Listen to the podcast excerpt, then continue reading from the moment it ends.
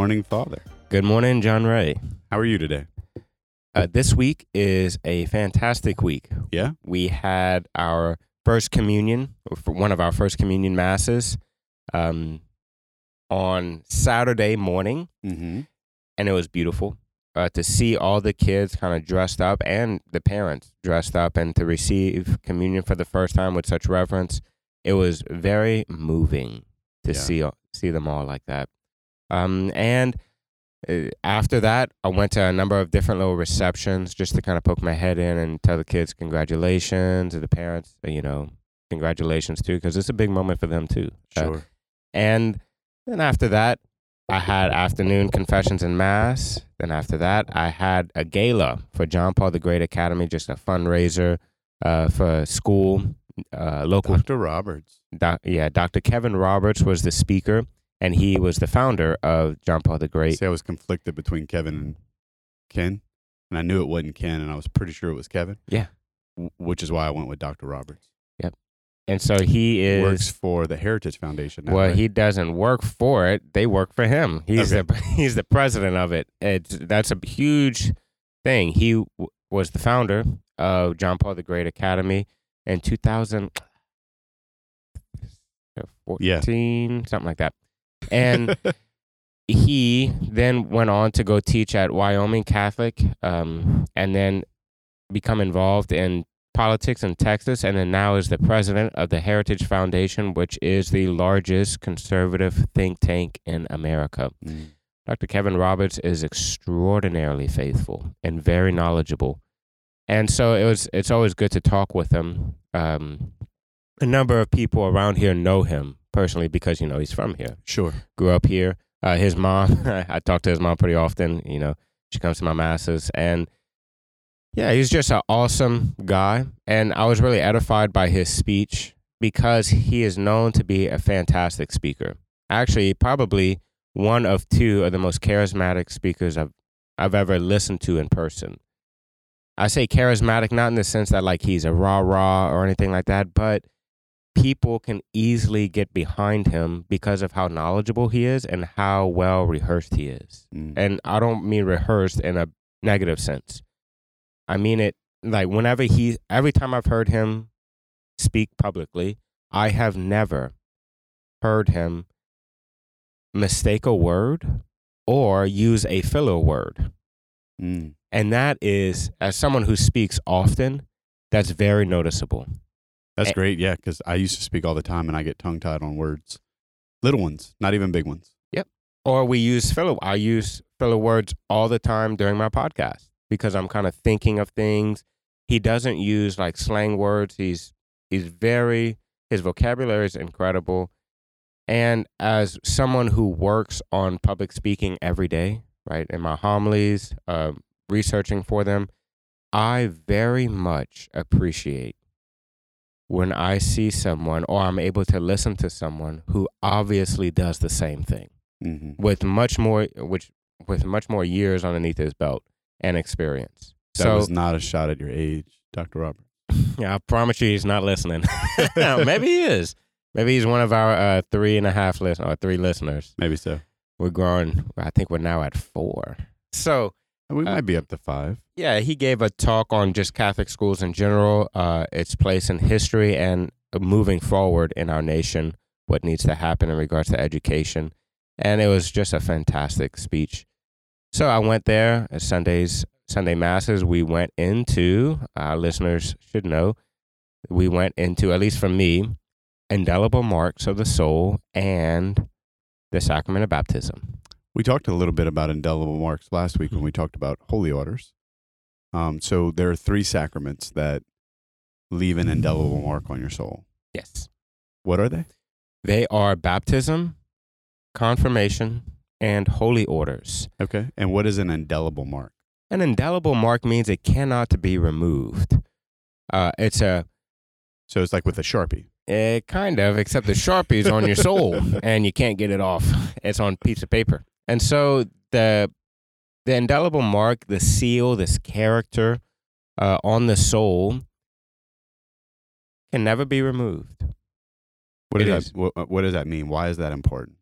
I say it. I went to my homily as an example, uh, and then it kind of segued perfectly into our sacrament for the day, baptism, because what's growing in popularity right now is this idea of rebaptism, or this idea of revoking your baptism because you are no longer a Christian. This is very popular. Okay, they're both extremes, and both of them are wrong the idea of rebaptism comes from like okay i now personally accept jesus christ as my lord and savior so i'm going to be rebaptized Mm-hmm. well as catholics uh, since the beginning of christianity this has been preached against right st augustine went into it explicitly whenever he talked about what we will talk about next week in a future episode uh, ex opere operanto That was last week. yes Last week was a future episode. this week is this episode Uh, Okay, sure, we'll go with that. uh, St. Augustine went into heavy in regards to ex opere operanto versus operantis. That, like, if someone is even a heretic and he, that heretic, baptizes someone with the right formula, the right matter, water, and I baptize you in the name of Father, Son, Holy Spirit, with the right intention to claim a soul for Christ, that person is baptized, no matter the disposition of the individual Interesting. uh, of the one baptizing. Well, so we're in the middle of the initiation season, I like to call it, right? We started at the Vigil Mass where we birthed a bunch of new Catholics. Mhm. And then we had confirmation, and then we have First Communion, right? So we're initiating all these people, right? I find it interesting what you're bringing up because uh, the the Catholics that were brought into the church, many of them out of 10, seven of them were already baptized, not in a Catholic faith, right? And a baptism that we acknowledge, right? What is a baptism that we acknowledge? What would have to happen? A baptism that we would acknowledge as Catholics is someone who is baptized in water, running water, it says, um, with the right formula. So it has to be right matter, right form. The form is the words, I baptize you in the name of the Father and of the Son and of the Holy Spirit, with the right intention. And the intention, of course, is to claim the soul for Christ, that Sure. they become a Christian. And with that, they are baptized. So every sacrament, I don't know if we've talked about this, and I don't know if you've covered it yet, but every sacrament has a form and a matter, Yes. right? And and you just mentioned the form and the matter for baptism. The form being the words in the rite that we do, and the the things maybe that we do sometimes in that rite, and the matter being the the matter, right? The the for baptism, it's water. Um, and so seven of the candidates who came into the who were seven of the people who were received into the church were baptized with water in the name of the Father, Son, and Holy Spirit. And we acknowledged their baptism. We did not require that they get rebaptized. Yes. They just made a profession of faith, Mhm. acknowledging that they believe in what the church teaches and professes to be true. And this idea of rebaptism of now I personally choose Jesus Christ, that sacrament, well, that happens in other sacraments, Mm. especially confirmation. So, confirmation, the person has, it doesn't have to be, but it's typically the age of reason, and they have to choose at that point whether they want to be confirmed or not. That is not a decision your parents make. The individual who is of the age of reason chooses confirmation. Now, don't mistake that what Father's saying to like if you're a confirmation age, if you're of confirmation age, confirmation isn't choosing to be Catholic or not. Your baptism did that. Yes. Right. Um, and I would go further to say, look, I believe that it's important that we personally choose to follow Jesus Every single day. every single day. And I think it's beautiful. And I talked to the RCIA candidates about this. Like every year at Easter, the church gives us the opportunity to renew our baptismal promises, right? With the sprinkling rite that we do. And I think more and more Catholics should be cognitively aware of what they're doing and saying. And it's an opportunity for us to recommit to the grace and to become more aware of the grace that we received at baptism because the grace at baptism is enough for all of salvation. Yes. It is like the acorn going into the oak tree, what I said in my homily. Yeah, the rest of our life is unpacking the graces of the sacrament of baptism. So the indelible mark, I remember reading commentaries from the church fathers. Was Christians that lived for the first 500, 600 years um, on their commentary on Christ, his parable in regards to whenever someone brought him a coin and says, "Do we do we pay taxes?" and he says, "Give me that, that coin," and he says, and he says, "Whose face is on this?" He says, "Caesar's," and he says, "Give to Caesar's what is to Caesar's, and to God to what is God's." What Christ was referring to in that moment, according to the church fathers, was your soul. That this coin has the mark of Caesar on it, so give it to him. But your soul, which has been claimed by me in baptism, has a mark on it, like this coin, an indelible mark on the soul. So give me you. They can keep the money. Mm. So that this indelible mark, seal, character can never be removed. Whether someone decides to try to rebaptize, which is just kind of a made up thing, right? There's no grounding for this in any theology or especially saint in history. People just make stuff up all the time. And and then also in regards to re- like the news. I mean, what? yeah, it's true. It's true. They they um, well um, Moving on. or the denial of someone's baptism, right? So it's people they may uh, fall out of line with Catholic morality or Christian morality very typically, and they'll say, "Well, I'm no longer Catholic. I, I revoke it, right? I'm never not that anymore." No, you you are, you know, because that's an indelible mark on your soul that can never be removed, even if you want it to. And we talked about that last week when we talked about holy orders, right? Even if a priest goes through the process of becoming a layperson again, they still have the mark on their soul, right? And still have the obligation, we said last week, to hear a confession in a dire need. So- Yes. No, that's a beautiful example. The um I remember being like reading something I don't remember from who, but it is true that like in heaven you will be able to see who was a priest or not because it's an indelible mark on the soul or who was So confirmed. is it like a is it like a collar on your soul? I don't know. That's a good question. Or like I mean confirmation gives an indelible mark so is it like a little fireball on your soul? Absolutely. Yeah, yeah.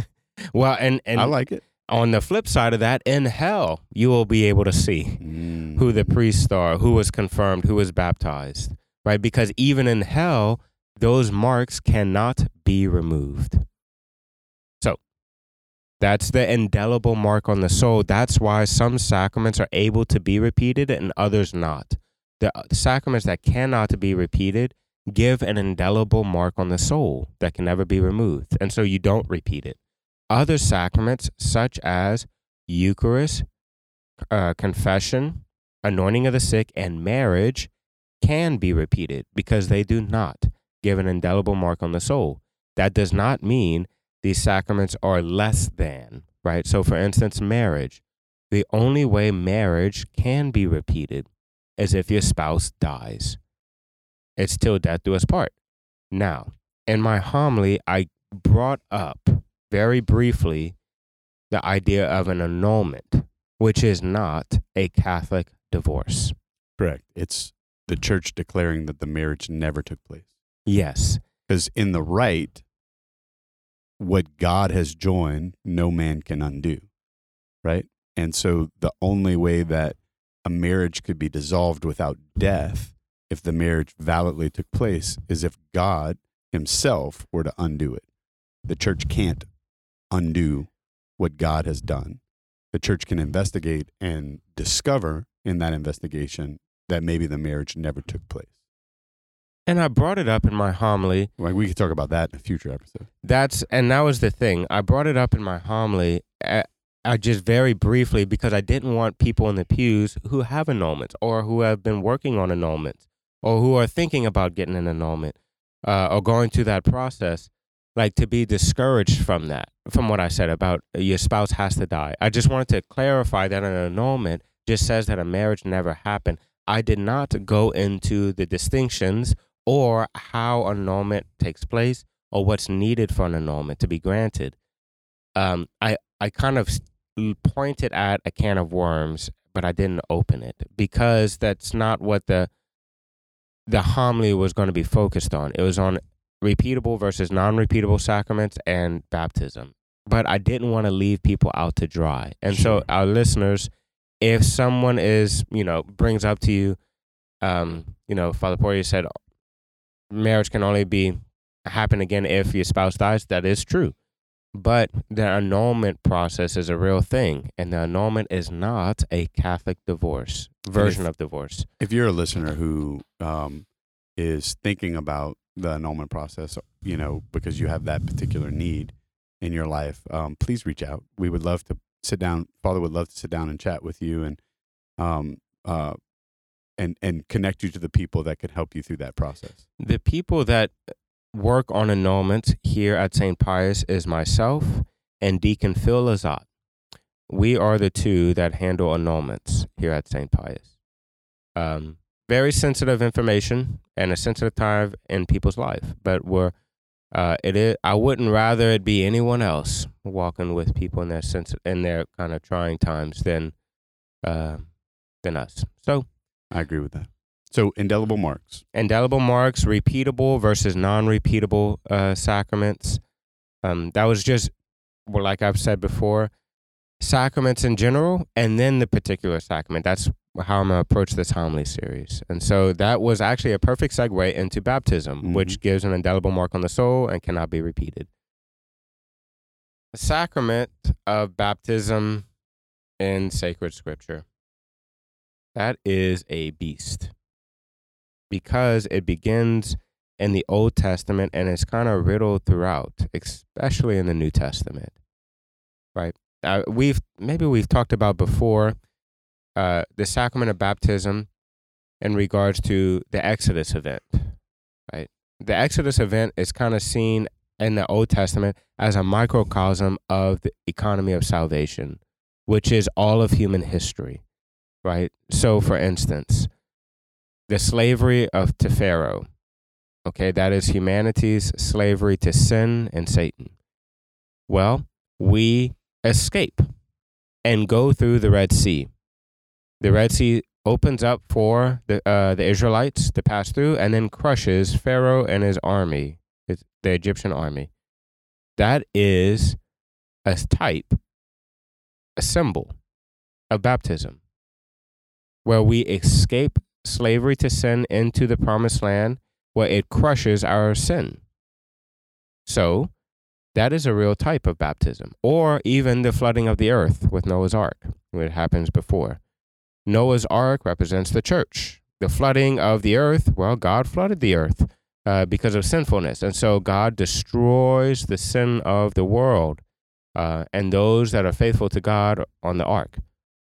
That's a type of baptism.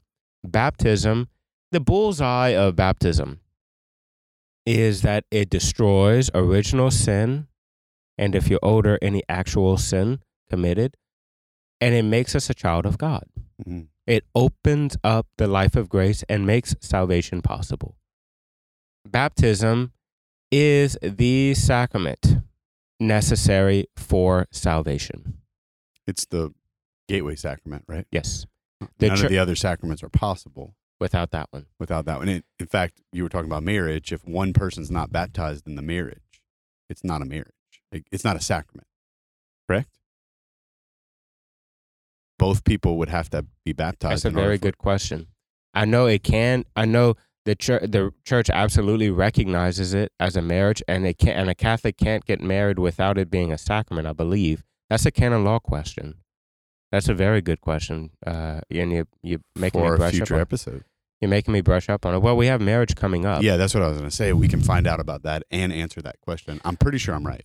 Well, y- I don't know the nuances, but okay. I'm, I think it's a marriage, but I don't know if it's a sacrament. Oh, it's 100% a marriage, right? People that are not baptized can get married to someone who is a Catholic, baptized, practicing, and I believe be a sacrament. I believe. Um, because a Catholic cannot get married unless it's a sacrament. so who's right? Father Poirier or John Ray? Uh, Well, we'll put a little voting booth, huh? We'll see what people go to. I'll put a poll on it. I say it's a sacrament. John, John Ray says it's not. We'll see in a future episode. Uh, So it, but nonetheless, baptism is the gateway to make all the other sacraments possible. We Mhm. can't receive the graces individually, for sure, one hundred percent, without having been baptized. yes. Uh, The baptism is the sacrament of salvation. There are other sacraments necessary for salvation, contingent though. For instance, confession. Confession is a sacrament that is necessary for salvation if you if someone has committed a mortal sin. Mm-hmm. The Council of Trent declared that uh, dogmatically. That if someone dies in a state of mortal sin, unrepentant, then they will they will go to hell. Confession is necessary in that regard. But in regards to baptism, baptism is necessary for salvation. Now there's some caveats to that, nuances that I went into. I, should I jump ahead? We're still talking about baptism in scripture. Uh, I'm just following your lead. let me You're in charge. It's your world. I'm just living in it. let me first, because I like to deal chronolo- uh, in order. So let's finish with the sacrament through sacred scripture, and then I'll go into the nuances that I also went into into my homily, but a little bit more in depth. With the sacrament in sacred scripture, kind of going through Noah's Ark, going through the Exodus event, which is a microcosm, water was seen as something that created and destroyed. In the New Testament, God uses uh, water for his own baptism in the River Jordan. John the Baptist baptizes God, Jesus Christ. Now, that was to make the waters of the earth holy. Right? It wasn't for the salvation of Jesus Christ. No, we don't, we don't hold that. Even the baptism of John uh, is different. But Jesus did that one to fulfill the waters of the Old Testament, but then also to make the waters of the New Testament holy uh, in the River Jordan. And I use St. Paul as an example in his letter to Corinth, the church in Corinth, or the Corinthians. Um, Paul converts Stephanus and baptizes his entire household. That's why, as Catholics, we baptize infants. A lot of Christian denominations do not, which is unique since the 16th century. Because before, in every single age, people were baptized as infants. The first century Christians, the second century Christians, we have documentations explaining how to baptize the infants. And so it was attested to in sacred scripture and writings at the same time as the Bible from faithful Christians, like the Didache But like we've brought up before, the Didache is the writing of the 12 apostles uh, that was not put into uh, sacred scripture. Talks about baptizing infants. That so the idea of waiting to be baptized until you personally choose Jesus Christ is nonsense. Right? You baptize, baptize the infants, baptize your babies.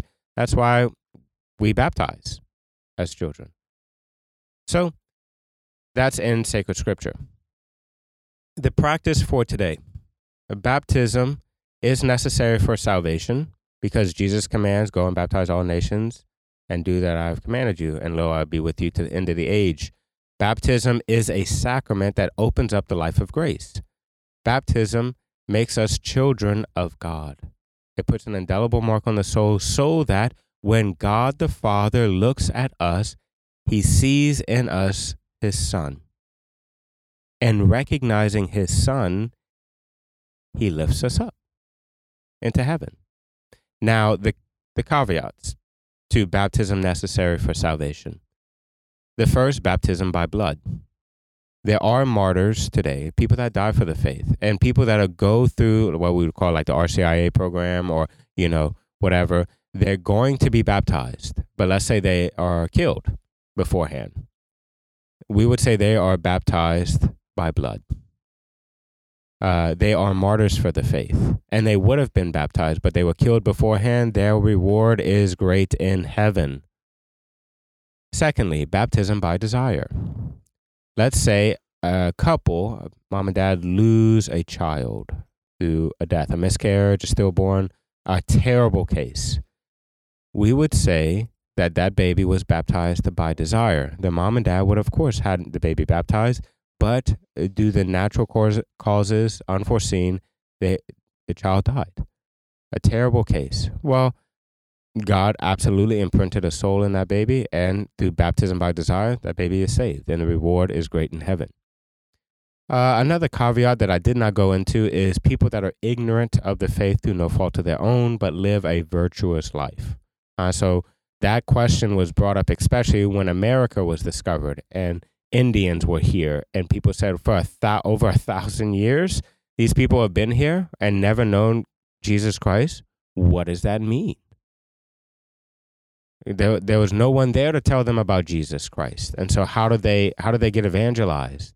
Well, the to go into it the way that the church viewed it was that if they lived a virtuous life, then okay. Um, so I think it's important to understand that the sacraments are given to us by God as a pathway to heaven, right? And in the example you're talking about, where through no fault of their own, they never had the opportunity to receive these sacraments. Well, God made the rules, and God is a loving God, right? And so He would then, the church says, give them the opportunity to choose Him. yes, That's important to know too, that just because they didn't ever know Him, right, when they stand in their particular judgment, He's going to give them the choice to follow, to, He's going to give them the choice, right? He's not going to force Himself on them. and and people can freely choose. Yep. To deny God or to accept Him. Now, the sacraments are the channels of divine grace.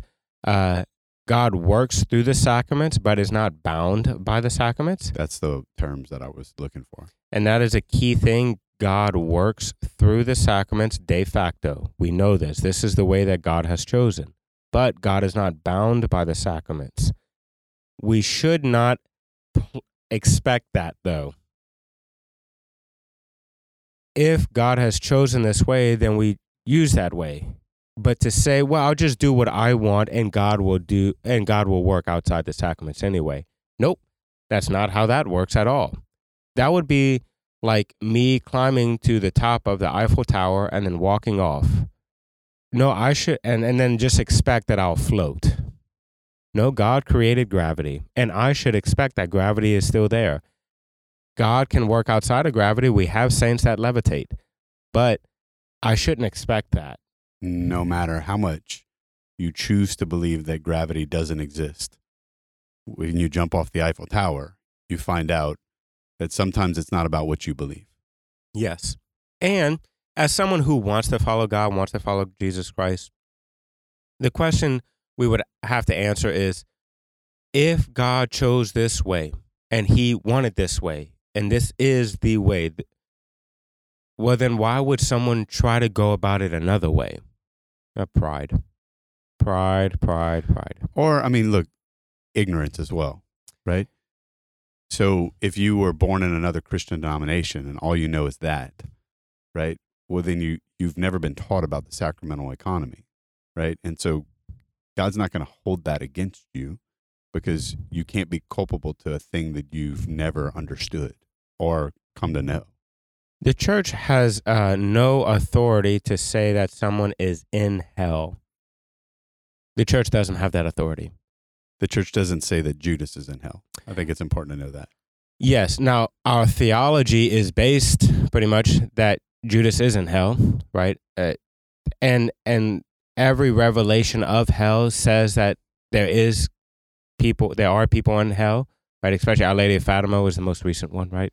Uh, where they showed the the kids of Fatima hell, and there was people there. So that's a thing, right? But we don't have the authority to say which people or how many people uh, Pope Benedict XVI, writing as a theologian, not as a pope, um, stated that we can have prayerful hope that most people are saved in history. So that's a thing. And he was a, an incredible theologian. But the church does not have the authority to say that someone is in hell. The church has the authority to declare that someone is in heaven, though. Yeah, we name them saints. Yep. So that in regards to like, okay, look, uh, this happened and that happened. Are they in hell? Who knows? Well, that's not that's not our role. and it it shouldn't be something that we worry about either, right? We pray for the soul, um, especially if there's maybe a concern, you know. But that's between them and God. Just like my salvation is between me and God. Mm-hmm. Now, the body of Christ, we all pray for you when you die. Yep. Uh, because we are the body of Christ, right? United in reality uh, through our baptism. So, in our baptism, we're given an indelible mark on the soul that makes us children of God, that opens up the life of grace and salvation for us, uh, makes salvation possible. This is where we are made adopted sons and daughters of God in the waters of baptism that frees us from the slavery of sin. Mm. Praise be to Jesus. That was a great episode. Yep. Episode And- 63 in the books. Non repeatable versus repeatable sacraments and the sacrament of baptism. So if you've enjoyed this episode, we want to encourage you to share it with your friends. Be sure to like us and follow us on your podcast listener of choice. We look forward to seeing y'all this weekend. God bless. God bless.